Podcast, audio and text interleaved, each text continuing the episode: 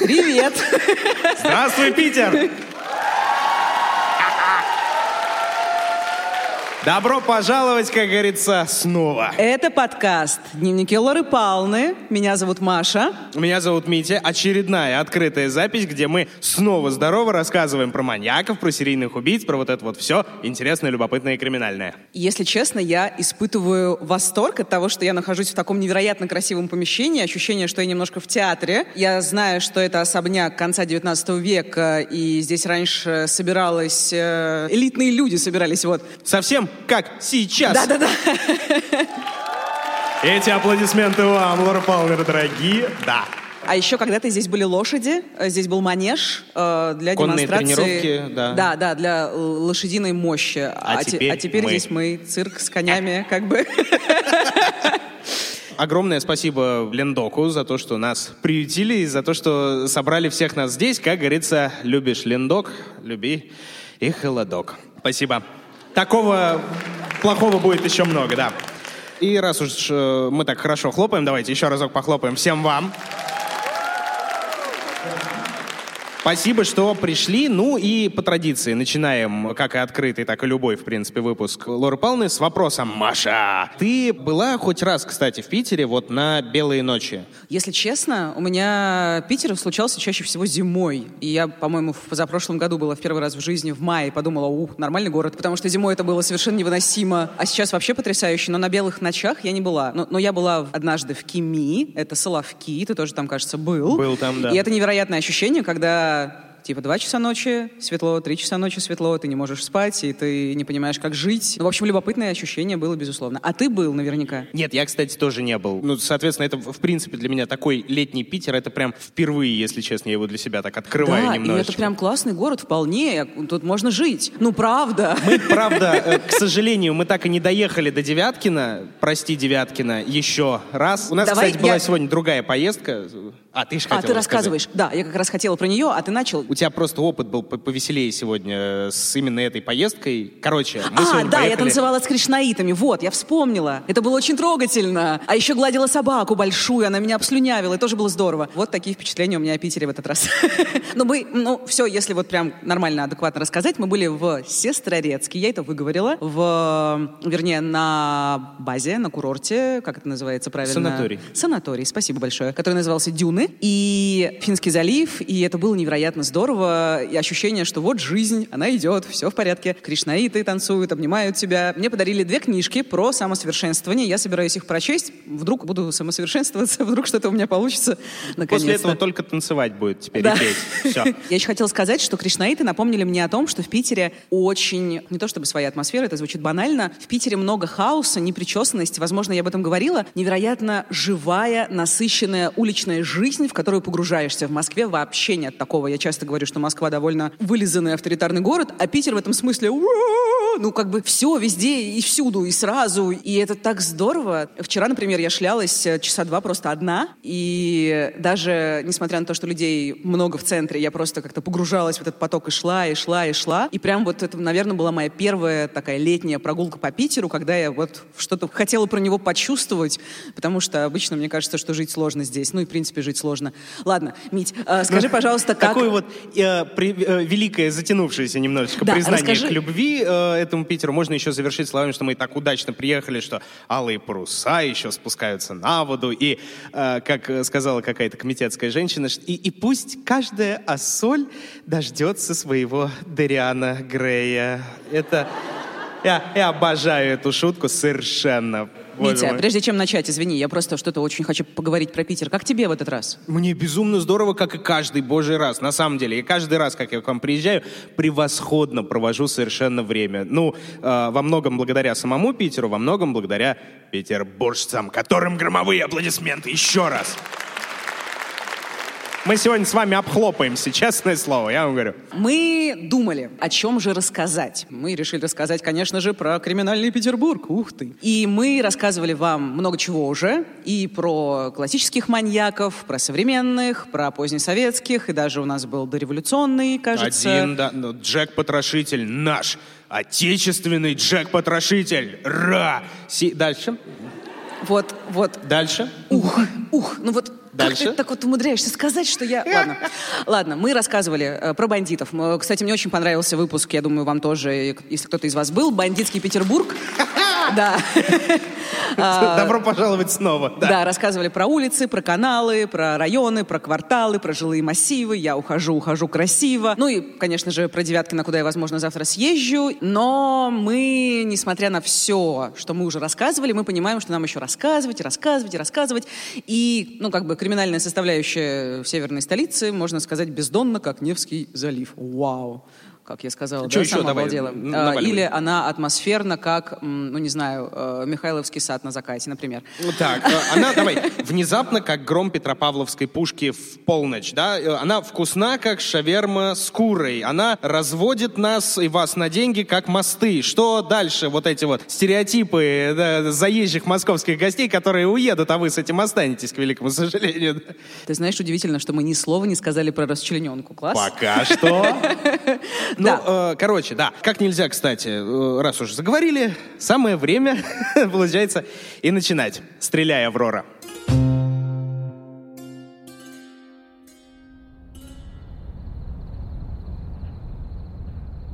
Темные 1920-е годы. Революционный Петроград то и дело погружается во тьму, даже в самом центре, не то что здесь, на окраинах. Правда, сейчас это не так ощутимо, ну как-никак, белые ночи. На этой улице не горит ни одно окно. Неровный свет льется только из церкви.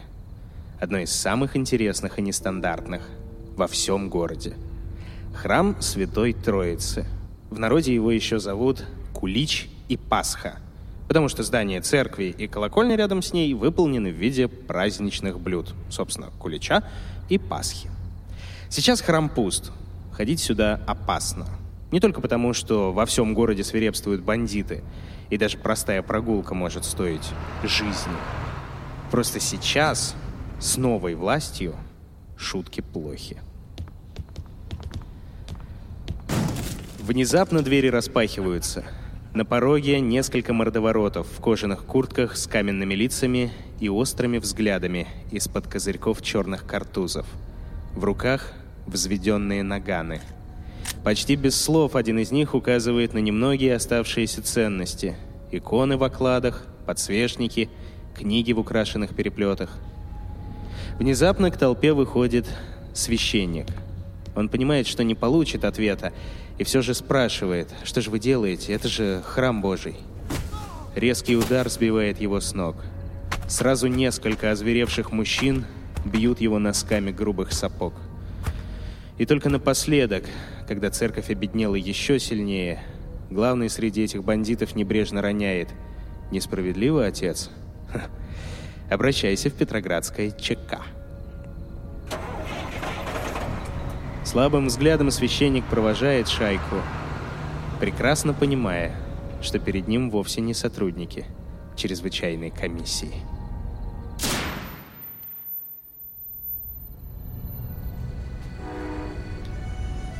Двадцать пять лет спустя. Все так же поздний час. И все так же светло на окраине Ленинграда. Город совсем недавно пережил блокаду, но уже возвращается к жизни. Хотя до сих пор раздобыть продукты – то еще приключение. Куличи Пасха из церкви превратились в клуб, в том числе для работников завода «Большевик». Он как раз напротив, на другой стороне проспекта. Именно к нему, а точнее к одному из бараков, едет телега. В ней двое – худощавый пассажир и извозчик. Почти не мигая, он смотрит на дорогу пустыми, холодными глазами.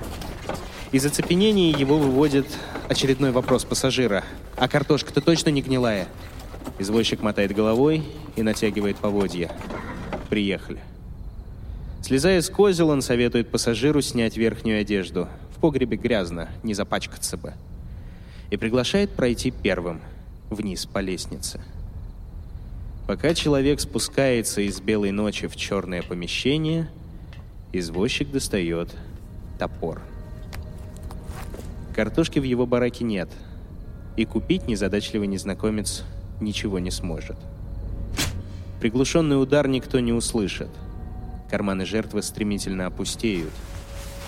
И вряд ли кто-то найдет тело. Даже в яркую белую ночь. Ну как завернула? Давайте поаплодируем, а?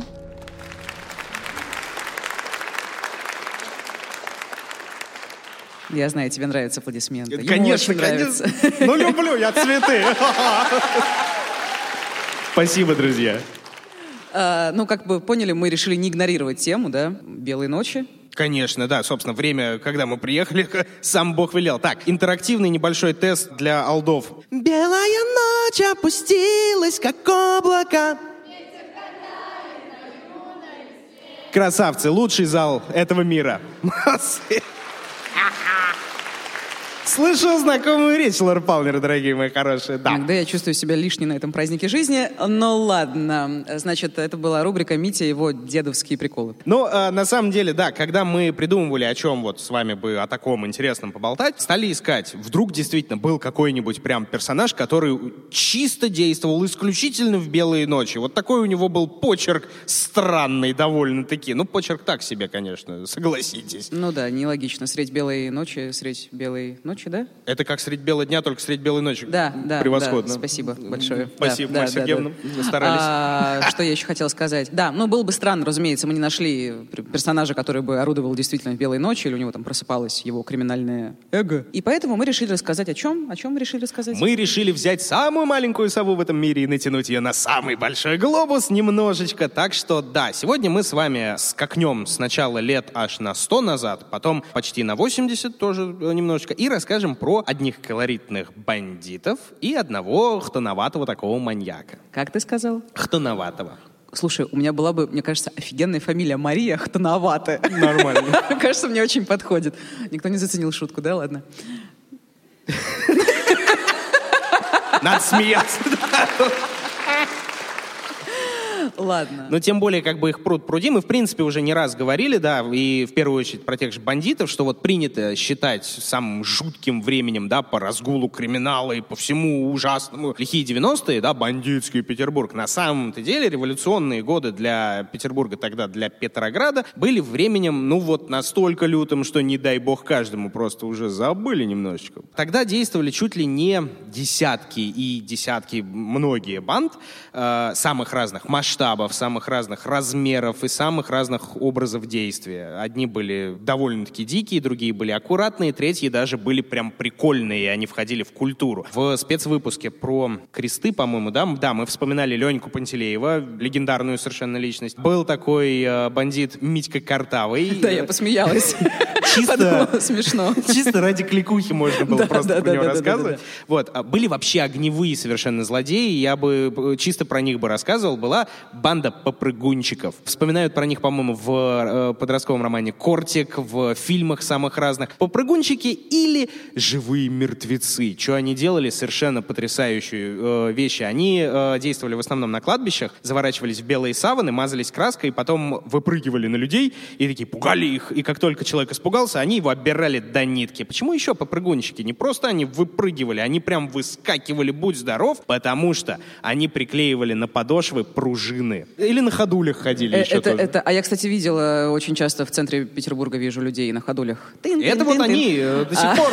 Слушай, Не я просто подумала, переловили. что это элемент какого-то арт, э, арт-практика, арт-перформанс. Декаданс. Слушай, любопытно, нам нужно вот сделать выпуск про таких вот персонажей, которые ну вот превращали свое криминальный акт в нечто, что было похоже на искусство. Понимаешь, они просто грабители и бандиты. Так вот, руководил при всем при этом ими замечательный и любопытный человек Иван Бальгаузен, также известный как Ванька Живой Труп. Тоже вот эта вся хиловинская тема. И тоже действовал он примерно в 1918-20 годы. И вследствие его прозвища тоже звали «живыми покойниками». Но как только я уже успел вот восхититься, какая классная история, я дочитал, что они просто пугали всех до, до чертей и все, и никого не убивали. Поэтому а, немножко не концептуально... Скучно, понимаете, да, рассказывать о таком, конечно. Хоть, ну да, коро...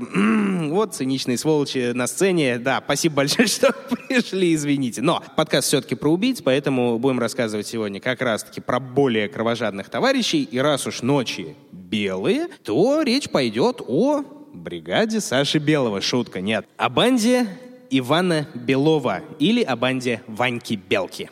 Ну давай, поехали.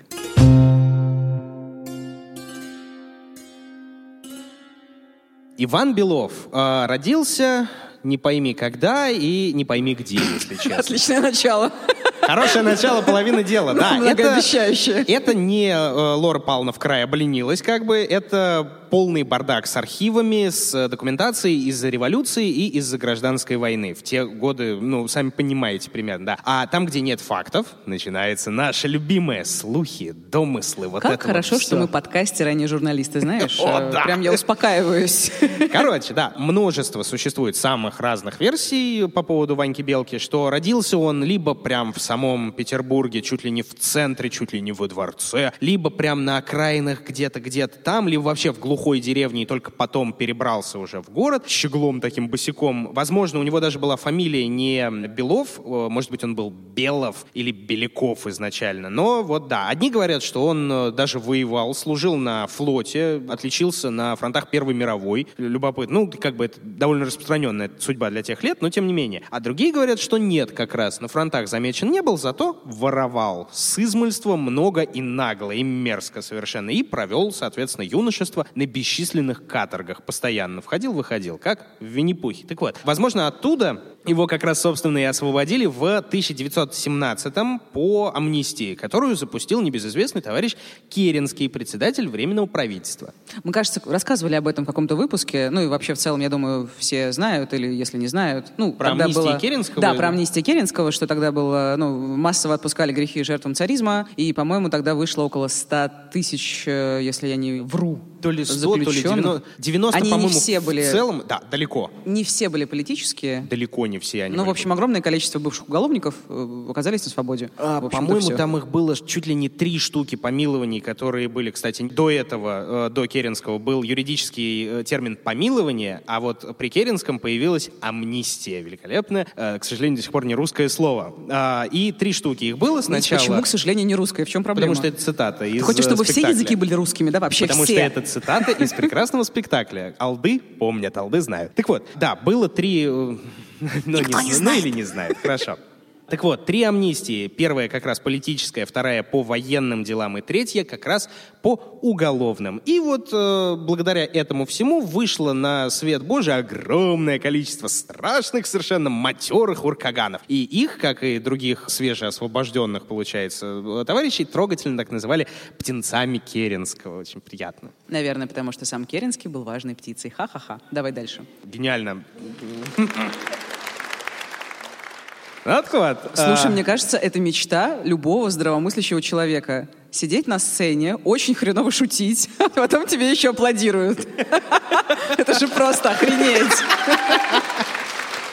Э, Лучший зал в мире все еще. Так вот, среди птенцов вот этих всех был, соответственно, и наш товарищ Ванька. Непонятно совершенно, сколько ему было лет на момент разворачивающихся событий, то есть к 1918, получается, году. Но он э, явно был относительно молод, горяч, красив и зол, и нагл. А еще он очень был жаден до чужого добра, естественно. И вот, получается, полученный на каторгах авторитет он очень легко пускает на подбор лихих сотрудников и соратников. К началу 18 года под его крылом ходило что-то 50 рыл или около того. Причем 10 самых свирепых он держал при себе. Внутри банды была не очень четкая, но все же иерархия. Соответственно, чем ты был свирепее, беспринципнее, тем ты был ближе к главарю. А главарь был фантастической сволочью, как мы можем прекрасно догадаться. И на тот момент Иван получает в криминальном мире хлесткое прозвище Ванька Белка. Ну и его подопечные с легкой подачи петроградских сплетников становятся белочками.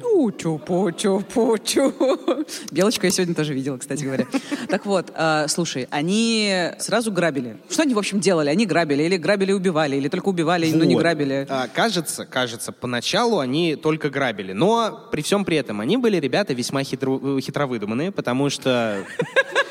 Штирлиц был очень близок к провалу. Да. Короче, смотрите, друзья, 1918 год. Страна, как вы можете догадаться, в легком раздрае, особенно в Петрограде. Разгул преступности и всяческой контрреволюционной сволочи. Ситуация чрезвычайная и требует столь же чрезвычайных мер. А где э, нужно, там появляется чрезвычайная комиссия, сокращенно ЧК. Ну и, соответственно, Всероссийская чрезвычайная комиссия ВЧК. Полномочия ее размыты, но зато руки зачастую прям развязаны. А официальная форма пока что еще не сшита. Не было тогда Юдашкина, царство ему небесное. И ходят товарищи чекисты в куртках кожаных и картузах. А, типа в трусах? Нет, это не ритузы. А, ритузы, точно. То есть Это отвратительно. То есть с самого начала, когда я рассказывал, что у них острые взгляды из-под козырьков черных картузов, Слушай, я что-то как-то в этот момент... красивая картинка вырисовывается. Слушай, я еще... О, кстати, вот, вот эти все замечательные словечки, там, например, чело, или перстни, или ланиты. Я, например, была уверена, что чело — это не чело, это созвучное слово. И когда вот выражение челом бьет, у меня, собственно, была очень странная фантазия в голове. Орехи колоть можно, да. Ладно, простите, как обычно я демонстрирую свою необразованность, а, чтобы вам было весело, разумеется. Давай, Митя, А, умничай дальше. а, Картуз это, да, это картуз. не ритузы, это фуражка-заменители вот Это такие. да. фуражка, я думала, что это какой... Ну, вот такой. И не кушак. Да, я тоже очень сильно путаюсь, если Ну, то есть что, после трусов у меня следующая, ну, как бы следующий вариант это какая-то Чуть-чуть хренотень. повыше, Ну да, пояс. повыше. Комбинация. Ну, тут между бюстгальтером и туда, короче, да. И шлафроком, естественно. Короче, это что, что-то на Это голову. козырек, на самом деле. Ну, Козырек. шапка, грубо говоря, да. Скорее вот ближе к фуражке именно с козырьком, но таким более э, разухабистым. Вспоминаем, короче, старые советские фильмы про революцию в первую очередь и как бы живо себе представляем. И в отличие от формы какой-нибудь там царской жандармерии там или служащих при новой власти, разжиться вот такой вот одежкой было, ну, в принципе, не то чтобы сложно. Чем бандосы и пользовались? Будь здоров как. Для чего? Чтобы заниматься так называемой самочинкой. Да, они не чинили сами одежду, нет, на всякий случай, сразу скажу, и картузы тоже не сами чинили. Самочинкой это то, чем я занимаюсь каждый вечер перед сном. Типа я пытаюсь себя починить. Шутка. А, хорошо, не настолько пошло. А, короче, для чего? Да. Самочинка. Мероприятие довольно распространенное, в принципе, в те годы по всей стране, ну и в Петрограде тоже.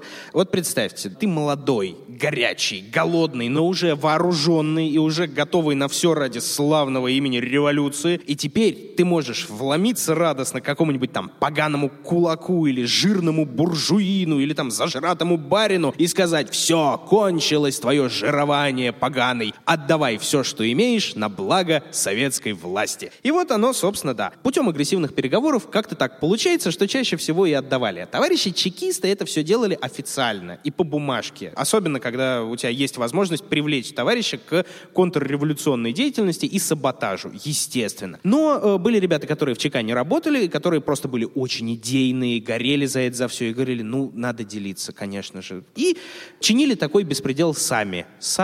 Самочинствовали. Вот отсюда это все и идет. Самочинка. Мгм. То есть, получается, они это и делали. Э, Больше тебе скажу даже. Ванька Белка был прозван королем самочинки. Настолько он был большой молодец в этих вопросах. Схема у него довольно простая и, как водится, изящная. А, низшие сотрудники его банды, в основном это были барышни заезжие или профурсетки, или ну, дамы пониженной социальной ответственности, естественно, они подыскивали наиболее жирных господ, наиболее классные цели, наиболее любопытные квартирки, чтобы их обнести. И э, дальше, чуть более ранговые ребята, которые все еще где-то там на уровне шестерок, но все-таки не выслеживающие, они э, искали автомобиль. На тот момент автомобилей было не так много, все-таки они уже были, но транспорт и логистика все-таки нужны. В бандитском деле первое дело. Э, не записывайте это. Короче, да, прямо в день ограбления они напрыгивали на какой-нибудь достаточно вместительный транспорт, э, выбрасывали шофера или заставляли его помогать проклятием и отправлялись на адрес. И вот там к ним уже присоединялись ребята из высшей касты белок,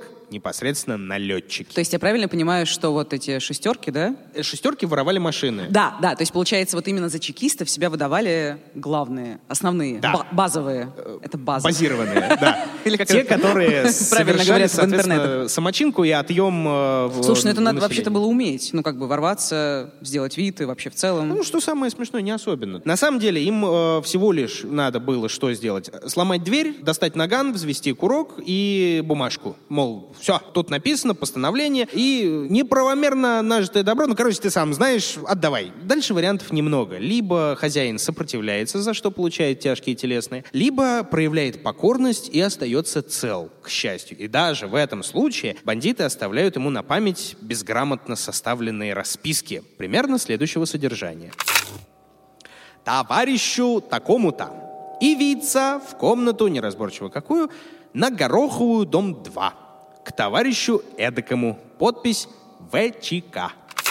Гороховая 2 это, по-моему, как раз ЧК и есть. Э, Да, собственно, на углу Гороховой и Адмиралтейского, по-моему, сейчас там музей политической полиции России, правильно? Я, я просто, знаете как, э, приехал... Подожди, политической полиции? Музей политической полиции, да, ну так это А, называется. политическая полиция, да, извини. Мгм. Я, как, знаете, Историческая история. в другой город, и каждый человек, который здесь живет больше, чем я, он по-любому знает все, в отличие от меня. И говорит, ну, музей политической полиции, ну, каждый же ходил, да? Ты же в Москве живешь, в Мавзолее, каждые выходные. Та- примерно та же самая история. Да, так вот, а, в 17-18 году там восседала, соответственно, ВЧК, работал аж сам Дзержинский Феликс Эдмундович, сидели Блок, Гумилев, э, ну, в общем, да.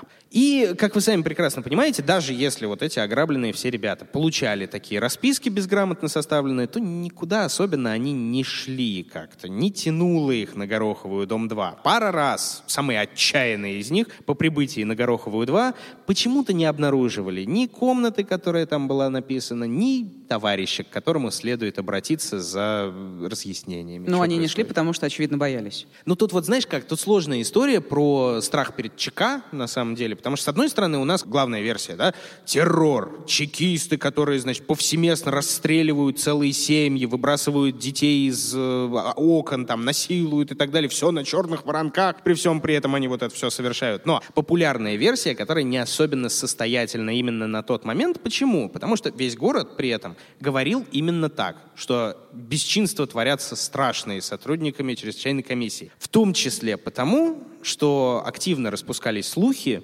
теми же белками которые притворялись чекистами, творили беззаконие и беспредел и рассказывали, ребята, бойтесь ЧК, не ходите туда, не жалуйтесь туда. Если что, мы придем. Ну, потому что как бы сколько было в ЧК идейных людей, которые боролись с реально существовавшей контрреволюционной сволочью, и сколько было среди них мерзости, которые занимались обогащением собственных карманов и воплощением в жизнь своих же отвратительных э, фантазий, все, ну как, Ну, в принципе, все можно совместить. Можно быть сволочью, и можно быть идейной сволочью. Как Одновременно? Конечно. А. Или так. Как скажете. Человек – существо амбивалентное. Он Ну, может верить. собственно, это во всех идеалы. органах так работает, не только у наших, как вы прекрасно помните, это мы тоже неоднократно рассказывали. Как только у человека власть есть, он выбирает сам, а дальше уже как пойдет. Так вот, э, заговорились, да, кругом враги. Э, Кстати, про врагов.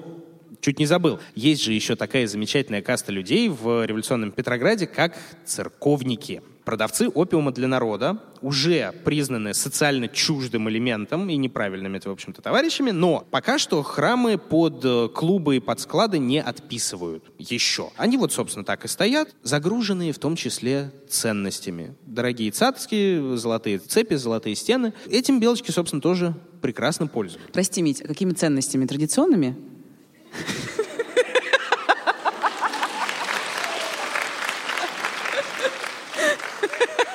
На четверть статейки. Так вот, ам, соберите На их все. Ладно, ну ты, в общем-то, рассказывал в начале, получается, об этом. Как раз об этом, да, рассказывал. Они прекрасно совершенно заходили, все забирали. И, естественно, никто из них, к великому сожалению, из э, священнослужителей мало когда жаловался. Так, ладно, хорошо, я понимаю. Грабеж и так далее. Убийство. Да, ну то есть как, не всегда убийства совершались, но достаточно часто и достаточно жестоко.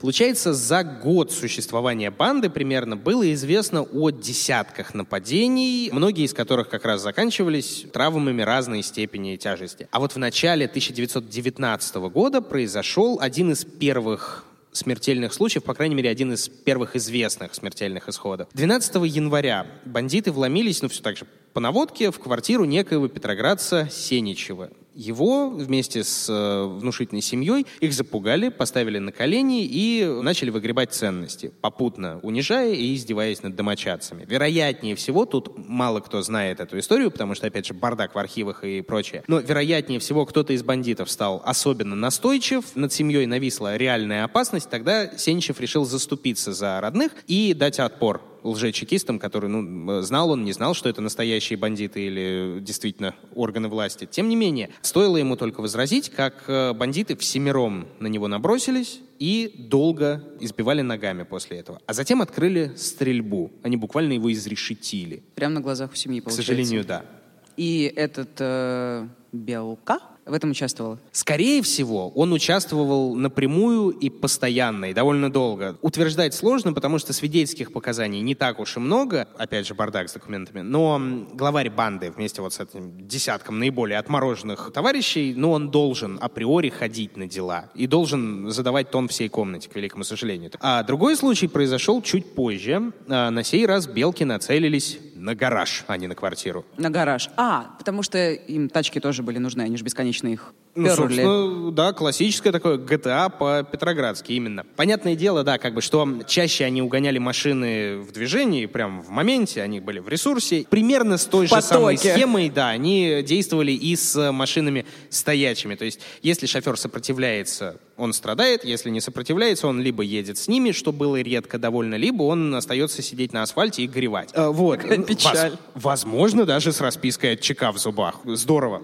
Но, тем не менее, мы помним, что на дворе все-таки рубеж 10-20-х годов, и все же автотранспорта не то, чтобы прям уже очень много. Это вам не это. Так вот, гараж э, на Апраксином переулке, или в, наверное, в Апраксином переулке, извините. Это, кстати, так, на минуточку, прям центр города, то есть набережная Фонтанки по соседству с БДТ, который, по-моему, как раз-таки чуть ли не в том или в предыдущем году открылся. Заваливаются наши бравые сволочи и начинают искать машину. И внезапно вместо машины находят там еще и шофера, некоего Куликова. На свою беду шофер родил за свой транспорт ответственный и оказал налетчикам отпор, вооружившись, кстати, знаешь, вот эта штука, заводная ручка у него была в руках. А, это как шарманка, только...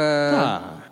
Э, Ну, то есть машину заводили, по-моему. Да, вот как- Господи, как у меня в той, сейчас, э, извини, у меня сейчас, смешной. у меня сейчас флешбэк разблокировался ужасный. Можно расскажу? Самое чудовищное, что было в моей жизни вообще в школьной, это правило буравчика. Я просто сейчас вспомнила, как бабушка мне три часа пыталась объяснить, куда это все закручивается и вкручивается. Ну, реально, два часа. Бедная моя- бабушка моя физик, в общем, профессиональный. И, разумеется, я не сдала экзамен, все было очень плохо. Да, просто напомнил, я решил рассказать, зачем не знаю. Давай дальше. Я просто вспомнил картинку, где самосвальчик э, заводит сам себя и крутит колесом вот эту заводную ручку, и почему-то брови у него вот так вот сердито опущены, и он улыбается еще. Страшновато это выглядит. Но, короче, да, вот такая вот заводная ручка. Оказывается, у шофера Куликова тяжелое оружие, грозное оружие, весом как лом, но еще и с вращательным элементом, как вы можете себе представить. Короче, э, такой цеп, будь здоров какой, образца 1910-20-х годов. К сожалению, бандитов было больше, гораздо больше, и Куликов погиб. Его также забили ногами и расстреляли. Но теперь, так как дело было ну просто, ну вот в самом центре, ну прям вот посреди дня, выстрелы услышали постовые милиционеры и банду спугнули. Машину они так и не угнали. Что же милиция? Не то чтобы белками прям не занимались, в принципе. И без вас забот хватает, мы кого-нибудь еще половим, контру, например, какой-нибудь. Нет. Все-таки в городе свирепствовали другие банды, их было много, и в целом уровень преступности был сопоставимый с уровнем бардака во всех остальных сферах. Но при всем при этом в какой-то момент Белка стал настолько кровавой и неприятной сволочью, что э, за ним уже гоняться надо было. И, э, простите, простите, простите, я должен, надо было поймать Белочку.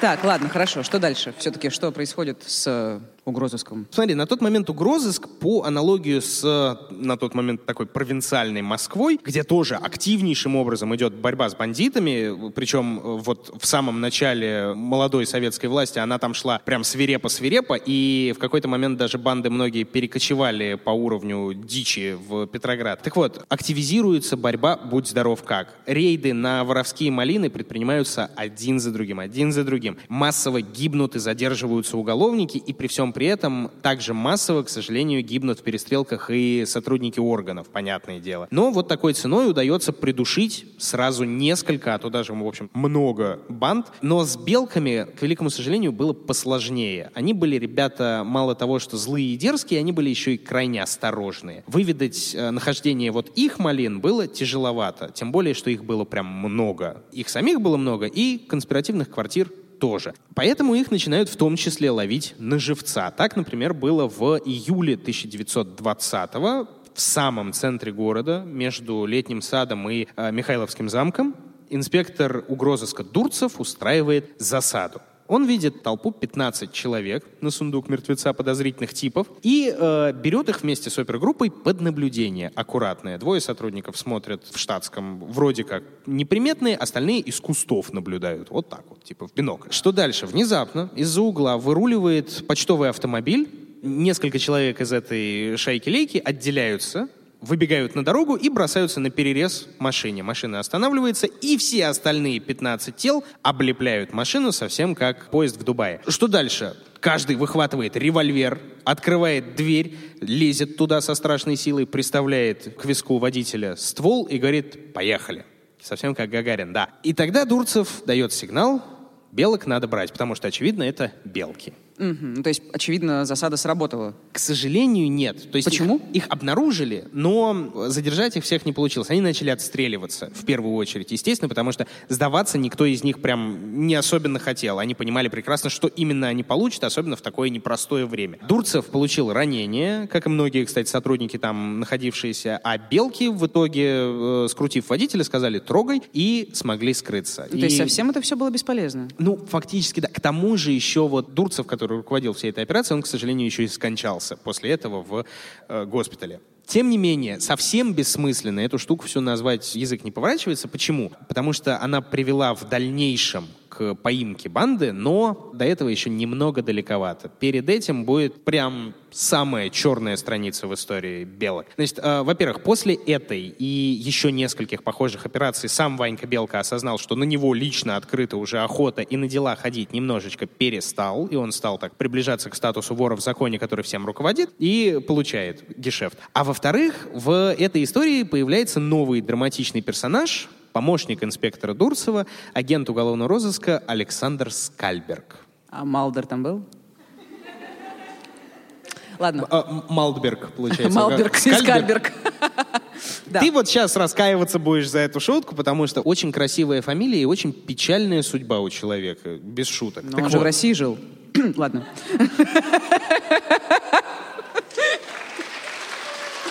Спасибо, Клим Саныч. Так вот, получается, во время той засады Скальберг довольно неплохо запомнил лица некоторых нападавших и решил действовать тайно. Не зря же он не только агент угрозыска, он в первую очередь агент, а уже потом угрозыска. Поэтому что он делает? Он шатается по ночным кабакам, он высматривает, вынюхивает, выслушивает. Очень любопытно и интересно. И, наконец, зайдя в новое очередное злачное заведение, он говорит про себя «Ба, Хо, знакомые все лица. Где-то я тебя уже видел, я тебя знаю. То есть совершенно случайно он выходит на место встречи именно этих самых белочек. Он вел себя тихо, максимально неподозрительно, собирал информацию, а потом он решил действовать по отработанной агентурной методике. Он выделил для себя наиболее пассивного и наиболее неуверенного из банды. Им оказался 16-летний парень э, из шестерок вот этой белки. Колька Григорьев его звали по кличке Скелет, ни много ни мало. И он этого скелета стал вербовать аккуратнее. В смысле, в агентуру? Или Да, как? да. А, о, Ну, вау. классическая история совершенно. Чтобы внедриться не только самому, но и еще и через этих своих подсадных агентов сделать. И все эти усилия вскоре дали свои плоды. Александр Скальберг через какое-то время получает по тайным каналам записку следующего содержания. «Шурка, приходи завтра в 8 часов в Таиров переулок, дом 3. Там ты получишь важный материал по интересующему тебя большому и таинственному делу. Ну, вообще как-то страшно и жутковато. Да ужас. Ну, вообще, по идее, он же должен устроить засаду, не знаю, подрядить э, спецназ и всех пыщ-пыщ. Ну, Петроградский спецназ, в принципе, да. Так оно и было. ОМОН, получается.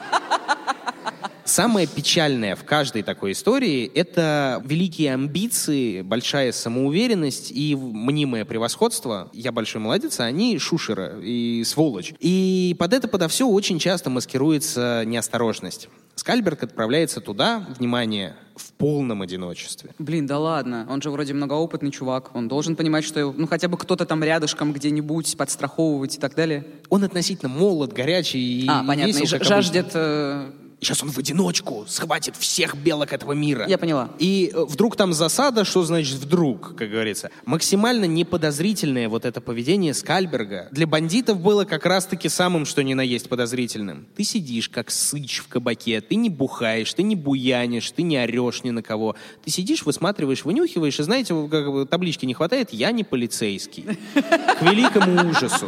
Да.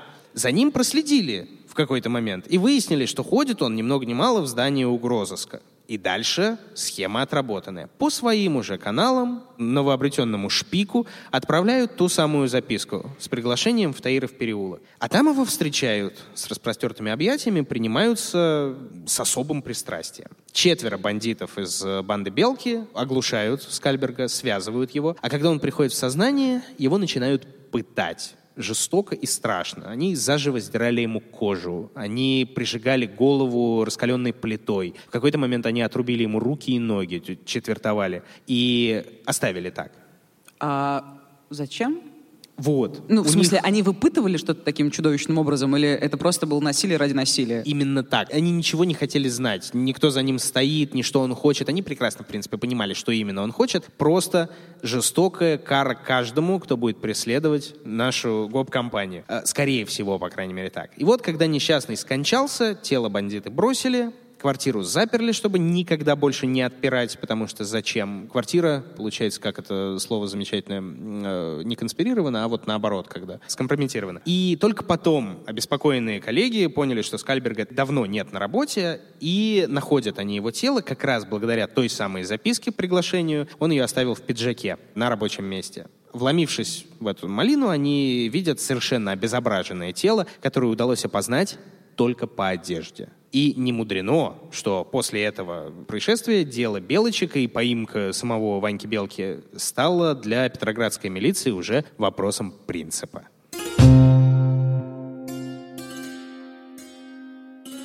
Ну, ощущение, что да, окей, дело принципа, я все понимаю, но как будто бы нет каких-то зацепок э, существенных. Ну, кроме того, что был этот чувак Шура, да? Нет, нет, не Шура, Шура, Шура и был Скальберг, да? Ну, в общем, тот чувак, которого... Скелет, вот, скаль... вот скелет, да. которого Скальберг вербовал. Как-то только это, получается, было у них ну, информация. получается, сейчас, да, остался у милиции исключительно он и угрозыска, и то ненадолго, к великому сожалению, потому что он тоже себя, будь здоров, как скомпрометировал, за ним тоже следили его же кореша бандиты и тоже видели, как он заходит в здание угрозыска. И, соответственно, ну, понятно, в ближайшее да. время они его вызвали на очередной сход, тоже чтобы убить. Но 16-летний паренек оказался чуть более сметливым, чем э, опытный сотрудник угрозыска, и он все-таки рассказал своим кураторам, что меня зовут на опасное мероприятие. Ребята, мне нужна защита. Будь здоров какая, потому что мне страшно. Их попытались накрыть, это было на железной дороге какой-то, но они прям в последний самый момент вместе с этим несчастным пареньком они запрыгнули в вагон уходящего поезда. И там жесточайшим образом совершенно с ним расправились.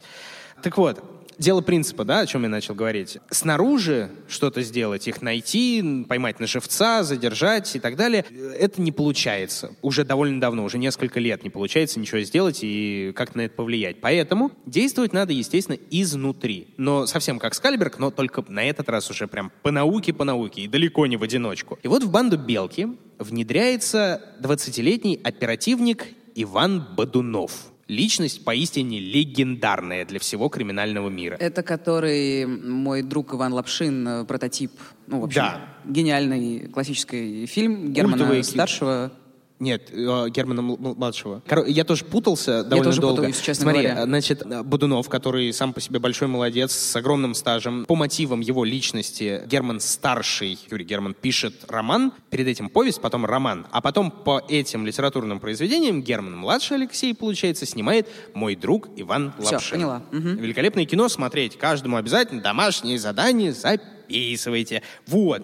Бодунов исключительно по науке, с подобающим рвением, с великой осторожностью, совершенно филигранно выдает одного за другим, одного за другим. Белки сыпятся только в путь, и все прекрасно. За решеткой вскоре, кстати, оказываются убийцы Скальберга, все четверо. И потихонечку, потихонечку начинают сдавать тоже и уже и своих коллег, помогая тем самым Будунову и всему угрозыску. И зимой 1921 года конец банды приближается еще сильнее, потому что на основной малине застрелены прям ближайшие подручные белки. У него почти никого не осталось. Угу. А он где? А он сам пока что неуловим. Скачет себе песенки поет и орешки все грызет. И, видя такое плачевное состояние своего детища, Ванька принимает единственное верное решение — бежать надо. И как можно скорее. Но для того, чтобы бежать, к сожалению, нужны деньги, которые немножечко подзакончились, потому что успешных налетов все меньше и меньше, а охота все страшнее и страшнее. И он идет на последнее, наиболее наглое из своих дел, он грабит квартиру некоего Эбермана. Тело хозяина они в спешке, опять же, вывозят на свалку, действуют абсолютно неаккуратно, и на квартире остаются отпечатки самого Ваньки Белки. И это чуть ли не первое и даже чуть ли не единственное железобетонное и неопровержимое доказательство, что Иван Белов, он же Белов, он же Беляков, пес его знает, как он по-настоящему, но он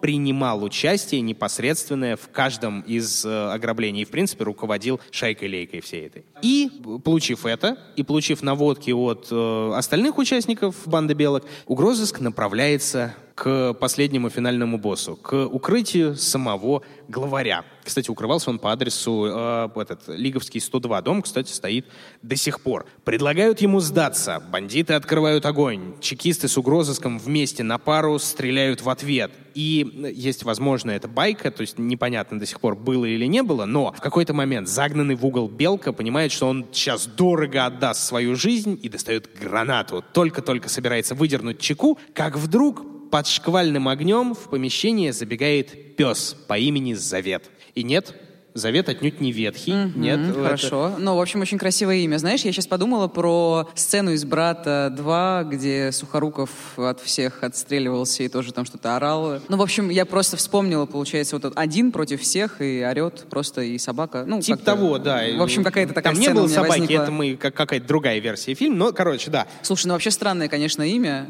для пса. Завет. А, а знаешь почему? Он не, не в честь Ветхого и в честь Нового. Скорее всего, он в честь Завета Ильича. А, ну, а, ну господи, Всего какие лишь. вопросы, все понятно. Тогда вопросов никаких совершенно. Ну, как бы да, не библейская история. Так вот, песель отвлекает на себя внимание Белова или Белого или Белякова. Буквально на полсекунды он, э, ну, совсем как ты, Маш, короче. Вот видишь собачку, такая, а, все, потеряно. Ну, это трогательно и классно. То есть даже в этой сволочи что-то человеческое есть. Во мне, в смысле?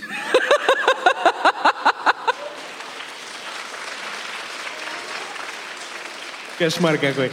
Да. Спасибо, Мить. И вот прямо мгновение этого хватило, чтобы он отвлекся, и тут же его милицейская пуля валит. Граната отскакивает в сторону, не активированная, не взрывается. И как итог, большинство бандитов в этой перестрелке гибнет весело и радостно, в том числе, естественно, сожительница Белова, последние оставшиеся его наиболее приближенные и сам Белов. Вот банде белок пришел конец. Ура, Круто, товарищи, мощно, да. мощно, мощно. Ты так говоришь, а я радостно гибнут. Ух ты, я гибну. Так, ладно. О, завет!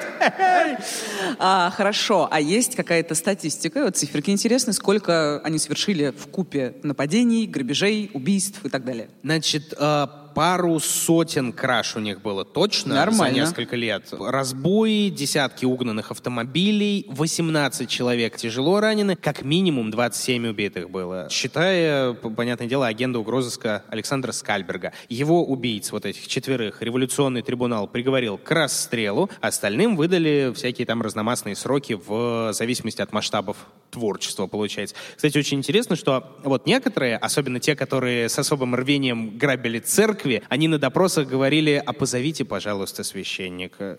принесите, пожалуйста, священное писание, мне очень надо исповедаться, я столько согрешил, ей-богу, вот те крест. Возможно, они набивали себе таким образом цену, и как бы вот такое чистосердечное признание сойдет, чтобы скостить срок. Не у всех срабатывало, точнее, почти ни у кого не сработало. М-м, грустно. Слушай, ну вообще я думаю, классная история, вроде как, знаешь, законченная, да? Э, самостоятельная, но как бы она одна из многих, и она примерно как наши маньяческие, простите, кейсы, как бы вроде бы одного ловят, но ничего при этом не заканчивается, все продолжается. Не знаю, как-то вот... Собственно, кстати, вот пример того же Ивана Бодунова, почему он легендарный, не потому что он поймал одного Ваньку Белку, да, после Белки он чуть ли не через год или два разваливает легендарного Леньку Пантелеева и его банду того самого, потом у него еще был Черный Ворон на счету, потом еще, еще, еще, и, короче, других сказочных королей преступного мира на его счету немало. Почему? Потому что криминал как река, конца и края нет. О, боже мой. Да, Черный Увы. ворон. А, это из этой песни, из Черного ворона? Да, в честь а. нее, собственно, да, казаки сочинили в честь бандитов. Что ты вьешься над моею Ладно, головой. ладно. Ну, вообще, мне кажется, что криминал питерский неисчерпаемый, и вообще, мне кажется, что здесь довольно своеобразные персонажи. Но, опять же, мне кажется, что, конечно же, я занимаюсь грубыми обобщениями, но как будто бы есть здесь некий флер, я бы сказала. Вот помнишь, например, у нас был такой чувак, Василий Филипенко, кажется, маньяк с обводного канала, да. который думал, что на него действует некая темная сила. Который преисполнился на древнем капище на набережной, да, вот это вот, напитался страшной силой. Ну да, там же еще была теория, что это обводный канал, вернее, капище на обводном канале провоцирует людей не только на разного рода агрессию, но и на суициды. В общем, я, по-моему, рассказывала об этом выпуске. Ну, конечно, рассказывала, почему я об этом знаю. Да, выпуск называется «Крановщик», вы послушаете его, если еще не. И э, из таких странных, помнишь, была еще Тамара Самсонова, женщина в Бадлоне, расчленительница в Бадлоне, э, как будто заголовок для новостей. Такая богемная форцовщица, которая барыжила водкой, работала в гостинице «Европейская», обожала по поэзию Евтушенко, пила хороший кофе. Ну, короче, возможно, это субъективно, но есть ощущение, что питерские маньяки особенные. И сложно сказать, почему. Вот у тебя есть мнение? Потому что они питерские. А. ну, вы же прекрасно понимаете. Ну тогда все понятно. Да, и как я уже говорила, грубое обобщение. Тем не менее, мой персонаж, про которого я расскажу, тоже достаточно своеобразный. И чтобы о нем рассказать, нужно так плавненько переместиться из 20-х годов на 20 лет вперед. Мы в довольно мрачном 1946 году Петербург, тогда Ленинград, пережил войну, пережил блокаду, чудовищную гуманитарную катастрофу, и эйфория победы быстро кончилась, и людей, в общем-то, волновали житейские проблемы, совершенно обычные, они от этого не, не становились как бы менее сложными, это где поесть, во что одеться, чем кормить детей и так далее, так далее. Короче, тяжелейшее послевоенное время, ну и как бы не стоит забывать, что в Советском Союзе с 46 по 47 годы был голод, который спровоцировала не только война, но еще и дефицит рабочих рук, засуха и провальная экономическая политика. И этот контекст очень-очень важен для хотя бы частичного понимания моего персонажа. Это вот то, о чем мы не раз говорили, да, что вот после серьезных потрясений социальных обязательно начинается всплеск преступности, в том числе, как, ну, каким бы он ни был, то есть это туда подходят и обычные какие-то катаклизмы, там, войны,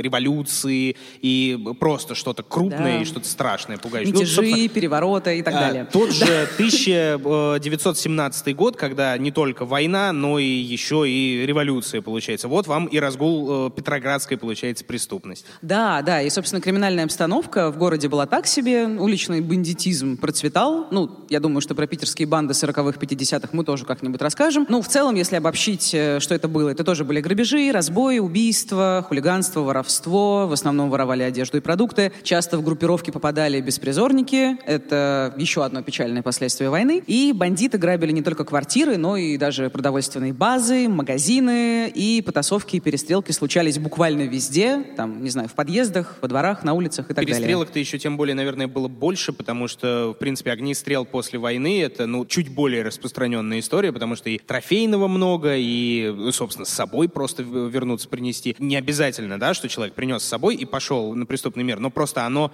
появлялось в более свободном доступе. И еще нужно учитывать, это тоже очень важно для понимания героя, так называемого, психическое состояние людей, в том числе тех, кто вернулся с войны. Вообще это очень-очень страшная история, посттравматическое стрессовое расстройство, с которым люди сталкиваются после нахождения на фронте. Это, ну, в общем, очень много мрачного, неприятного, это постоянные флешбеки, это тревога, это навязчивые мысли, это постоянный такой зудящий страх за свою жизнь, это панические атаки, ночные кошмары, депрессия, суицидальные мысли и так далее. Человек может быть в том числе крайне агрессивным. И тут мы снова возвращаемся к преступности, но уже не к банальным грабежам и воровству, да, ну, которым люди занимаются, в том числе для того, чтобы с голоду не умереть, а к насилию ради насилия, то есть к убийству ради убийства. И криминологи считают, что война и насильственная преступность, они связаны, и криминологи опираются на статистику из многих стран вот э, после Второй мировой войны, и по этим данным видно, что после войны уровень убийств всегда растет. И, кстати, если говорить про историю современной России, первый пик убийств в нашей стране зафиксирован это примерно 94-95 годы, а второй пик это 2003-2004. Ну и они примерно соответствуют э, времени Первой и Второй чеченских войн. Так, а э, какое-то объяснение этому, ну, психологическое, социологическое, что-то такое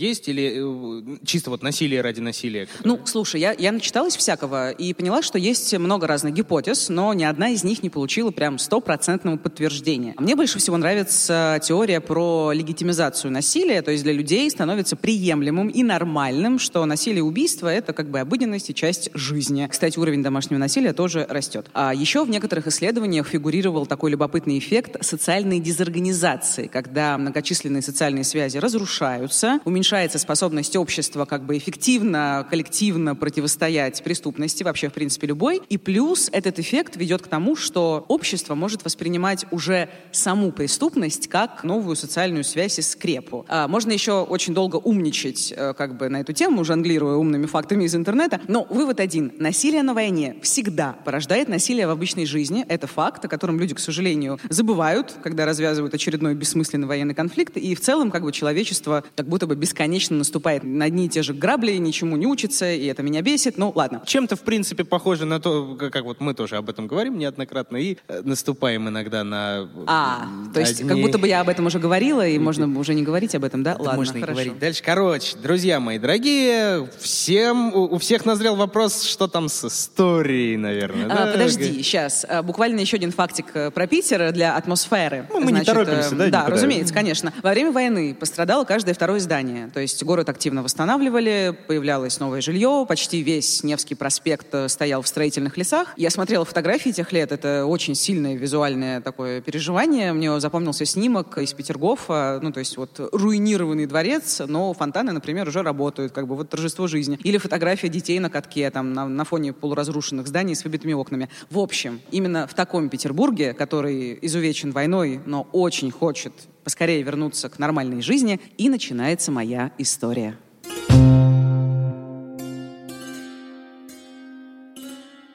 Осенью 46 года в Питере стали загадочным образом пропадать люди. В целом, исчезновение людей для большого города, Петербург считался таковым, тогда там жили полтора миллиона человек, кажется, это рутина. Ну, то есть причин может быть очень-очень много. Это дезориентация, особенно если мы говорим про пожилых э, людей, это несчастные случаи, это побеги из семьи. И на самом деле довольно часто людей находят. Но исчезновения 46 года, они были нетривиальными, они были странными, они были пугающими и довольно-таки частыми. Вот, например, 20 ноября пропал 25-летний рабочий завода Дмитрий Бараев. Известно, что он собирался в гости к знакомому, но вот потом пропал. 27 ноября ушел из дома и не вернулся 26-летний фронтовик и секретарь комсомола Николай Шалыгин, который собирался жениться и тоже вот просто канул. На следующий день бесследно исчез 47-летний Дмитрий Петров, Петров, который пережил блокаду. Этот Петров вроде как собирался э, на предчеченский рынок, расположенный на, вот, кстати, на набережной обводного канала, местом со своеобразным флером, вот это капище, суициды и так далее. И на самом деле тогда вообще-то э, ну, район обводного канала был э, таким мрачным, криминальным, застроенным фабричными корпусами, доходными домами середины 19 века, и там довольно регулярно грабили людей. Подожди, а почему тогда вот исчезновение в таком злачном и страшном районе, оно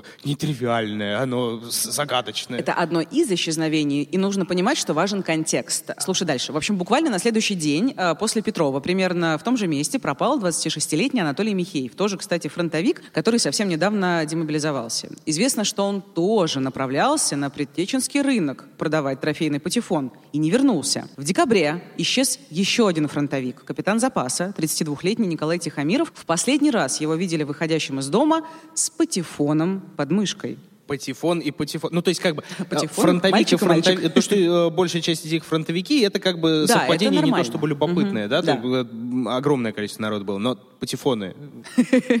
А, Почерк, модус операнди. Можно подумать, что он фетишист, его возбуждают мужчины с патефонами, но нет. Патефонист. А, в общем, у этого будет объяснение, но не переключайтесь, как говорится. В декабре люди пропадали один за другим. В основном это были молодые мужчины, либо рабочие, либо военные, и многие из них в день исчезновения уходили либо на Предтеченские, либо на Смоленские рынки, и уже, понятное дело, не возвращались. Некоторые брали с собой действительно патефоны, брали с собой грампластинки, чтобы обменять менять все это на еду. Ну, как бы время, напомню, послевоенное, полуголодное, тяжелое и так далее. Я дико извиняюсь, я в географии Питера не очень силен. Э, э, недалеко друг от друга рынки эти, да, располагают? Ну, то есть можно сказать, что примерно в одном вот э, районе люди исчезают, получается? А, у меня тоже все очень плохо с ориентацией, но, как я поняла, что да, это относительно недалеко. Это юго-восток. Ориентированием нам подсказывает из зала с ориентацией.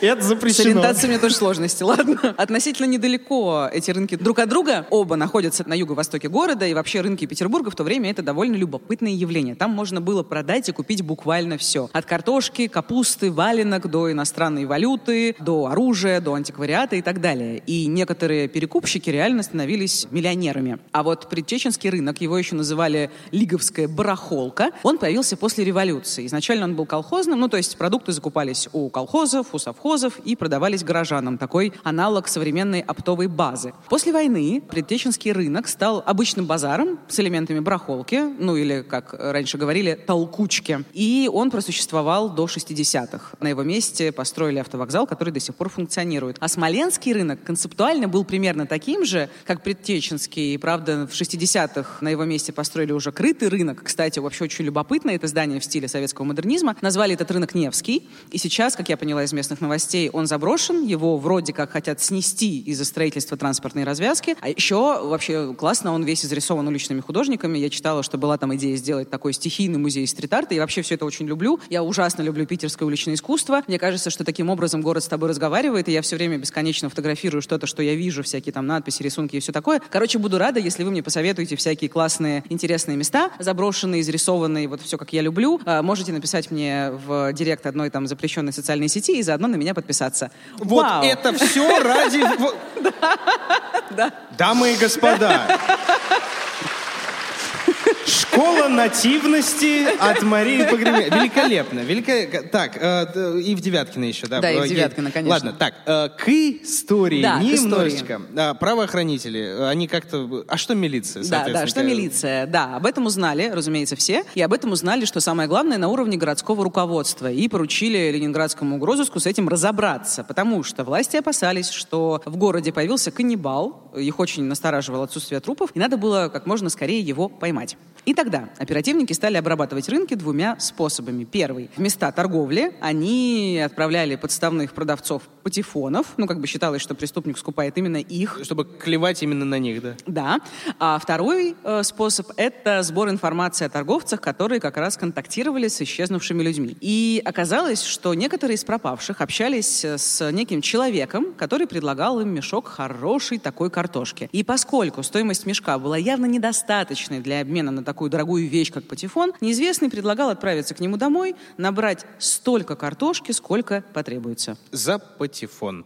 За, де- за деньги, да. За патефоны, да. И за пластинки, да.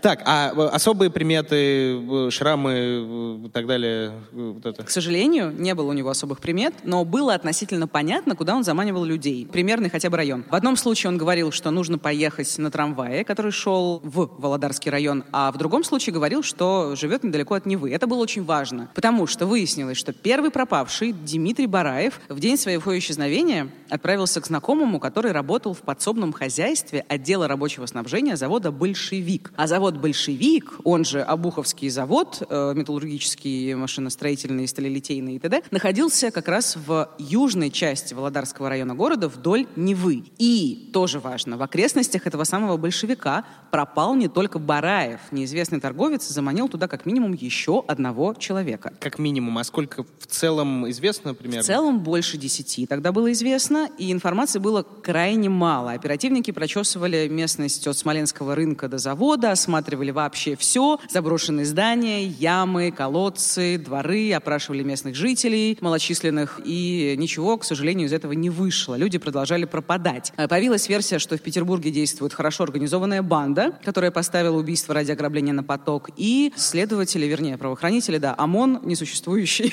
ну, в общем, вы поняли, проводили облавы на воровские притоны, проверяли скупщиков краденого, ну и ничего, к сожалению, ничего. И наступил 47 год. Расследование буксовало, но в конце января, то есть в начале года, произошел серьезный поворот э, в этом деле. В районе Уткиной заводи, в заброшенном доте, нашли два полностью раздетых мужских тела. Дот, как я понимаю, это такое оборонительное сооружение с узким прямоугольным окошком, ну, в общем, какая-то штука. Штука. Это не компьютерная игра да, да, с, с этой ну с да, циферкой Dota. 2. А, есть, э, этот, э, есть DOT, есть DZOT. DOT — это э, долговременная огневая точка, естественно.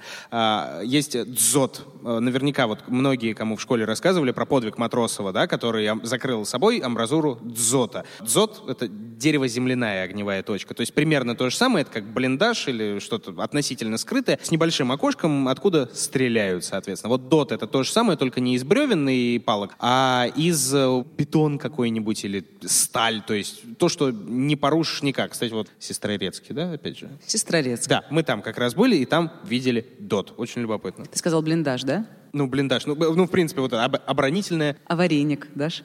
Шутка. Ладно. Омерзительно. Панкейк дашь, нормально. да. А, В общем, тогда район Уткиной заводи, вообще такое классное название, Уткина заводь, очень романтичное. лисий нос Да.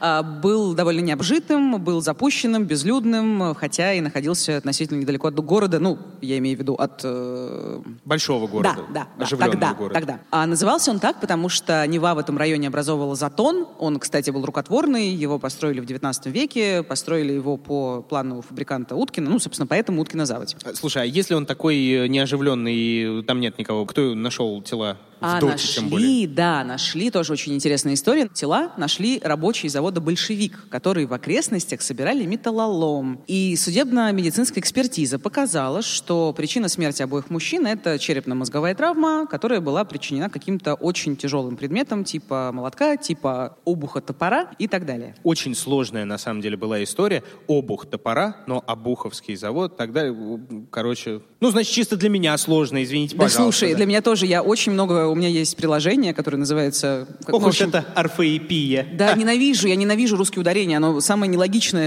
сука, в мире. Ладно. Короче, жертвы, да. Одни из тех, кто пропал без вести, получается. Это были они, ну, соответственно, их обнаружение и было связано, в принципе, с делом или там с частью этого дела. Да, разумеется, поэтому они, э, ну, в общем-то, это был действительно прорыв. И неизвестный торговец тоже здесь э, фигурирует. Да, конечно, потому что оба убитых в день своего исчезновения были на Предтеченском рынке. Но было совершенно непонятно, как преступник добирался до этого дота. То есть он, э, получается, убил мужчин где-то в другом месте. Дот находился в поле, э, вдали от дорог, то есть подъехать к нему на машине было невозможно. В то, что торговец э, транспортировал на себе тела, верилось с трудом. Ну, то есть даже у здорового мужчины вряд ли хватило бы сил тащить, э, там, ну, примерно 80-килограммовое мужское человеческое тело, да, многие километры. Непонятно. Но в теории, как бы, это же можно делать по старинке. Телега, сани, получается. Ну, кажется, да, что вот важнее всего, что он, где именно он скрывал это все, да? Нет, все-таки не скрывал. Где он совершал. Да. А вот где да. скрывал, это уже бог с Где ним, да. скрывал, да. Вот. У следователя была версия, что он э,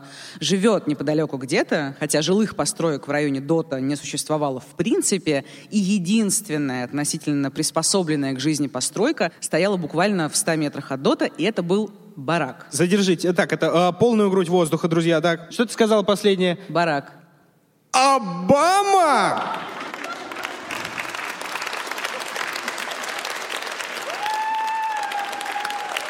И твоя сейчас фраза должна быть Ну, типа. «молодец».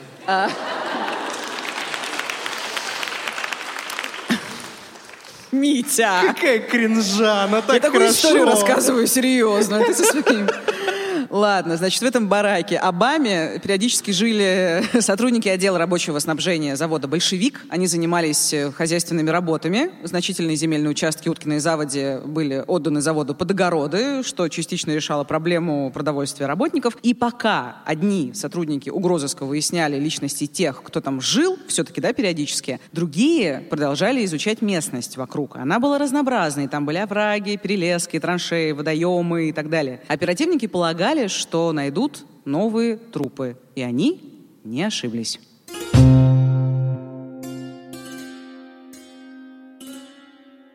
В одном из водоемов нашли женский труп, к ногам которого был привязан массивный обрезок железнодорожного рельса. И после этого сотрудники угрозыска вызвали военных водолазов. Э, Те, в свою очередь, обшарили водоемы более профессионально и нашли еще три тела. Причина смерти была та же самая, что и у мужчин в доте. В общем, их били по голове, буквально раскалывая череп. И все тела, кстати, тоже любопытный факт, они были обнажены, они были связаны, и ко всем был тоже примотан какой-то очень тяжелый предмет, чтобы трупы не всплыли. И примерное время убийств тоже было установлено, это ноябрь-декабрь 46 года. Стало ясно, что эти преступления были действительно поставлены на поток, извините за цинизм. К сожалению, погибших, скорее всего, могло оказаться куда больше. И параллельно оперативники тщательно изучили сам барак. Тут э, цитата из книги Алексея Ракитина «Социализм не порождает преступности. Серийная преступность в СССР. Историко-криминалистический анализ».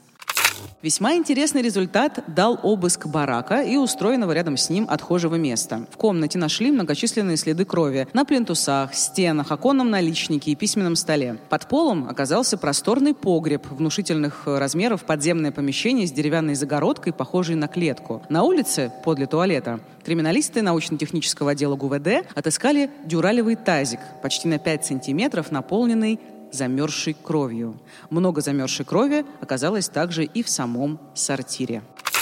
Так, и ты говоришь, что проверяли тех, кто жил в этом бараке при заводе, получается. Там кого-то нашли э, любопытного, подходящего? О да, о да. Там нашли, значит, такого парня. Его звали Филипп Петрович Тюрин, некий. Он, э, в общем-то, первым привлек внимание угрозыска. Он работал извозчиком при этом в самом отделе рабочего снабжения завода «Большевик». И в его распоряжении была бричка с лошадью, Ага. на которой он объезжал работавшие на земельных участках Уткиной заводе бригады и доставлял им обеды. Ну, то есть он был такой курьер образца второй половины 20 века на лошади, а не на самокате. Следователи изучили его биографию. Тюрин оказался простым рязанским крестьянином из глухого лесного края. Он родился в бедном селе Сумерки, э, Кадомского или Кадомского района, к сожалению, не знаю ударения. Да, Сумерки классно, классное название. Рязанская область. И как он вообще оказался в Ленинграде? Ну, фактически из-за войны оказался. Он был тяжело ранен на фронте. Он попал в один из питерских госпиталей. Он перенес тяжелейшую операцию, чудом выжил. Тогда Тюрину было около 30 лет. И находясь на лечении, на ре- реабилитации, он некоторое время помогал персоналу госпиталя и видел очень-очень много смертей, очень много ампутаций и прочего-прочего. Из рядов вооруженных сил э, Филиппа комиссовали, и в рамках трудовой мобилизации его направили на тот самый завод «Большевик». И в цехах он работать не стал, ну, он заявил, что не способен к тяжелой физической работе, и его сделали извозчиком. А какие-то прям явные, приявные факты были, которые указывали именно на него? Ну вот, кроме того, что у него была телега, на которой он мог И работать. то, что он был в бараке, это важно. Ну и да. Да, понятное дело. Его описание совпадало со словесным портретом очевидцев с вот этих рынков Предтеченского и Смоленского. И проверить его, разумеется, стоило. Но оказалось, что Тюрин уехал домой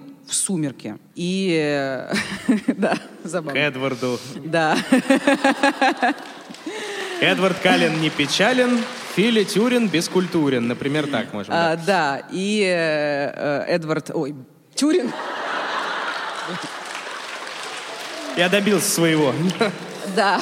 Тюрин увез э, с собой на Рязанщину, внимание, 11 чемоданов багажа. Довольно-таки подозрительно, Весьма мягко скажем, потому что да. конечно. Зачем- простого обитателя барака, который развозит обеды. Зачем. Эдварду Калину столько э, чемоданов? Как бы я не знаю. А, они Ладно. же переезжают постоянно с места А, на да? место, да. Я, честно говоря, не смотрела. Нет, Ну, ладно. задумайтесь, да. как бы А, Короче, оперативники решили вернуть его в Ленинград для опознания. Да, они поехали в сумерки, арестовали Тюрина и под охраной привезли обратно. Вещи изъяли, и, в числе прочего, там оказались, опять цитата из книги Алексея Ракитина. Восемь мужских наручных часов, пять патефонов, почти три дюжины музыкальных пластинок, аккордеон, 10 пар мужской обуви, 16 головных уборов, большое количество предметов верхней и нижней одежды, отрезы различной ткани, кожа и замша в кусках. То есть чисто теоретически следователи могли подумать, что он решил закатить в своих родных сумерках нехилую такую пати. С аккордеоном, с пластинками на патефонах. И чтобы каждый еще следил за временем на наручных часах. Да, с, с блэкджеком и шлюхами, да. Цинично, да. Прости. На самом деле, если честно, нет, потому что «Сумерки» — это очень-очень бедная деревня, и я думаю, что Тюрин там просто хотел это все сбывать, продавать, ибо там все были нуждающиеся, и поэтому там можно было подзаработать. Короче, первые дни в Петербурге э, Тюрин впирался и молчал, и когда его опознали уже свидетели, да, с рынков, плюс подтвердилось, что вещи из чемоданов принадлежали пропавшим без вести, он понял, что скрываться как бы нет смысла, и такой, я убил 29 человек. Ну, то есть он признался в 29 убийствах. Получается, что следователи не знали, ну, даже больше, чем о половине преступлений. Убийца показал Последнее, им- что было, вот десятка, да? ну как да, минимум там 10. 12, Да. 13, около того. А тут, А тут получается 29. 29. Тюрин показал им захоронение жертв. Это был овраг, это была яма рядом с бараком. То есть э, тела он сначала закапывал, ну я имею в виду первое время своей серии, да, потом, видимо, почувствовал свою безнаказанность. И он отказался от этой практики. И последних погибших он э, утопил или оставлял в каких-то заброшенных зданиях, вот типа этого дота. Ну и выяснилось, что убивать Тюрин начал гораздо раньше. Период его преступлений это апрель 45-декабрь 46-го. К сожалению, не все тела удалось найти. Часть из них преступник утопил в Уткиной заводе. Весной 47-го их искали военные водолазы, но все оказалось безрезультатно. Одно было сильно заилено. То есть он еще э, до победы начал это все делать. И как он, получается, действовал? Он их заманивал к себе. То, что ты рассказывала про картошку, что, извините, у меня на патефон размена нет. Да, да, да. Да, он заманивал их, заманивал их в барак. И в бараке убивал. Да, он э, действительно с ними на рынках знакомился, предлагал хорошие картошки, приводил на место, выставлял перед столом несколько полных мешков и советовал как бы отобрать самостоятельно. И в момент, когда внимание жертвы переключалось на товар, преступник совершал нападение, бил по голове обухом топора, ну или чем-нибудь еще. Ну и дальше раздевал, грабил, избавлялся от тел. И с одной стороны, как бы кажется, что здесь превалирует корыстный мотив, но Тюрин был ненасытен и убивал слишком часто, очевидно, получает этого удовольствие, хотя, разумеется, в те годы психология серийных убийц никого не интересовала, но и, в принципе, о существовании серийной преступности никто не подозревал. Да и, в принципе, дел много было других, наверное. Конечно, разумеется, и поэтому корыстные побуждения в качестве мотива убийства вполне устраивали прокуратуру, ну и глубокие вопросы про удовольствие, про его состояние, про его там различные фантазии и так далее ему никто не задавал. Так, тогда у меня такой глубокий вопрос. Я дико извиняюсь. А что это было с э, тазиком с замерзшей кровью? Смотри, что было с тазиком? У нас как-то тазик кочует из выпуска к выпуску. То у нас был тазик с шампанским, теперь у нас тазик с кровью. Тюрин, видимо, некоторых жертв убивал медленно, что опять же говорит в пользу того, что он как бы маньяк. Многие тела были связаны при жизни, и, возможно, он какое-то время держал умирающих в погребе, а женщин насиловал. То есть, да, среди его жертв были женщины тоже, но превалировали мужчины. Про его личную жизнь, кстати, неизвестно ровным счетом ничего. Может быть, он был настолько травмирован жизнью, настолько оказался не способен на нормальные здоровые отношения, э, ну и на нормальную здоровую жизнь в принципе, что вот он был один. И есть версия, что эти все обстоятельства, война, ранение, госпиталь, да, где он видел очень много трэша, сформировали в нем удивительное эмоциональное бесчувствие. Э, Уникальное, как мне кажется, даже по меркам послевоенных лет. Ну, опять же, это мои снова досужие размышления, потому что сказать точно, почему тот или иной человек превращается в маньяка, мы не знаем. Все еще 6 сезонов спустя это норма. Так вот, э, суд, получается, был и э, что? Скорее всего, ну, случай-то вопиющий немножечко в городе, который до сих пор отходит от э, ужасов блокады и так далее, вот такое вот происходит. Или, кстати, нет, или наоборот замолчали. Конечно, замолчали, потому что это были суровые послевоенные годы, это был Советский Союз, э, дело передали в мае, в суд, вернее, передали в мае 47 года. Процесс шел в закрытом режиме, ну, потому что советские власти очень боялись резонанса и скрывали все, что очерняло хоть как-то идеологию коммунизма. И обвинительное заключение трактовало действия Тюрина как э, систематические убийства с целью завладения имуществом и деньгами людей. Суд, кстати, проходил в знаменитом доме номер 16 по набережной Фонтанке. В царское время там было третье отделение, собственно, его императорского величества канцелярии, а потом департамент полиции. Тюрина приговорили к высшей мере наказания, расстреляли его в том же 47 году, преступнику тогда было 37 лет. И, кстати, когда о его преступлениях узнали в родной деревне, никто как бы особо не удивился. Считалось, что в роду Тюрина, это же деревня Сумерки, да, там были колдуны в его роду и ведьмы, а может и вампиры даже, да, и в нем, как казалось, значит, э, уроженцем деревни Сумерки, скорее всего, поселился сам сатана. Я просто хотела на какой-то нормальной ноте это закончить, Мить. Это так было внезапно и сумеречно. Я не ожидал, если честно. Я думал, как... ему было 37 лет. Конец. Но нет, как бы...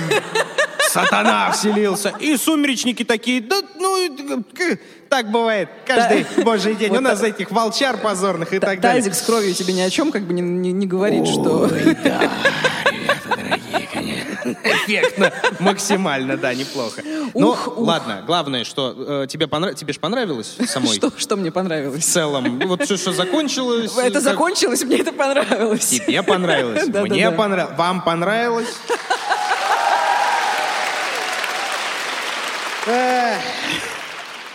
Ну и отлично. Знаешь, Слушайте, только ну... какой косяк единственный? Ни хрена про белые ночи не было в моей истории. Ну ладно.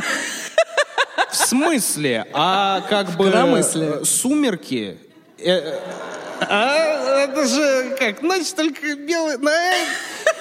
Короче, друзья, сова прям натянута почти по самый этот... Бедная а, сова. Как это называется? Околоток у этого глобуса. Короче, ну что, остается тогда, получается, что завершить, что-то мы уже подзатянули немножечко, да? Ну ладно, остается завершить нашу чудесную встречу по традиции какими-нибудь добрыми, трогательными словами. Да, совершенно неизбитыми. Вы этого, конечно же, не знаете. Но я, правда, хотела бы об этом сказать, что в мире все время происходит некоторое говно, э, вне зависимости от времени, вне зависимости от места, эпохи, вообще все случайно случайно, все внезапно, невозможно ничего планировать и так далее. Но есть и что-то хорошее всегда. Например, вы, например, э, Петербург, он чудесный город, и то, что я там про него шучу, что там, как в нем жить, это так, я завидую на самом деле просто всем здесь. И, короче, Давайте вот, знаете есть... как, можно я, я вот так чуть-чуть прям совсем капельку, вот, а, знаете как, главное, чтобы даже в самое темное время в самую глухую полночь, все равно было место свету совсем как в белые ночи. Яркий тому пример.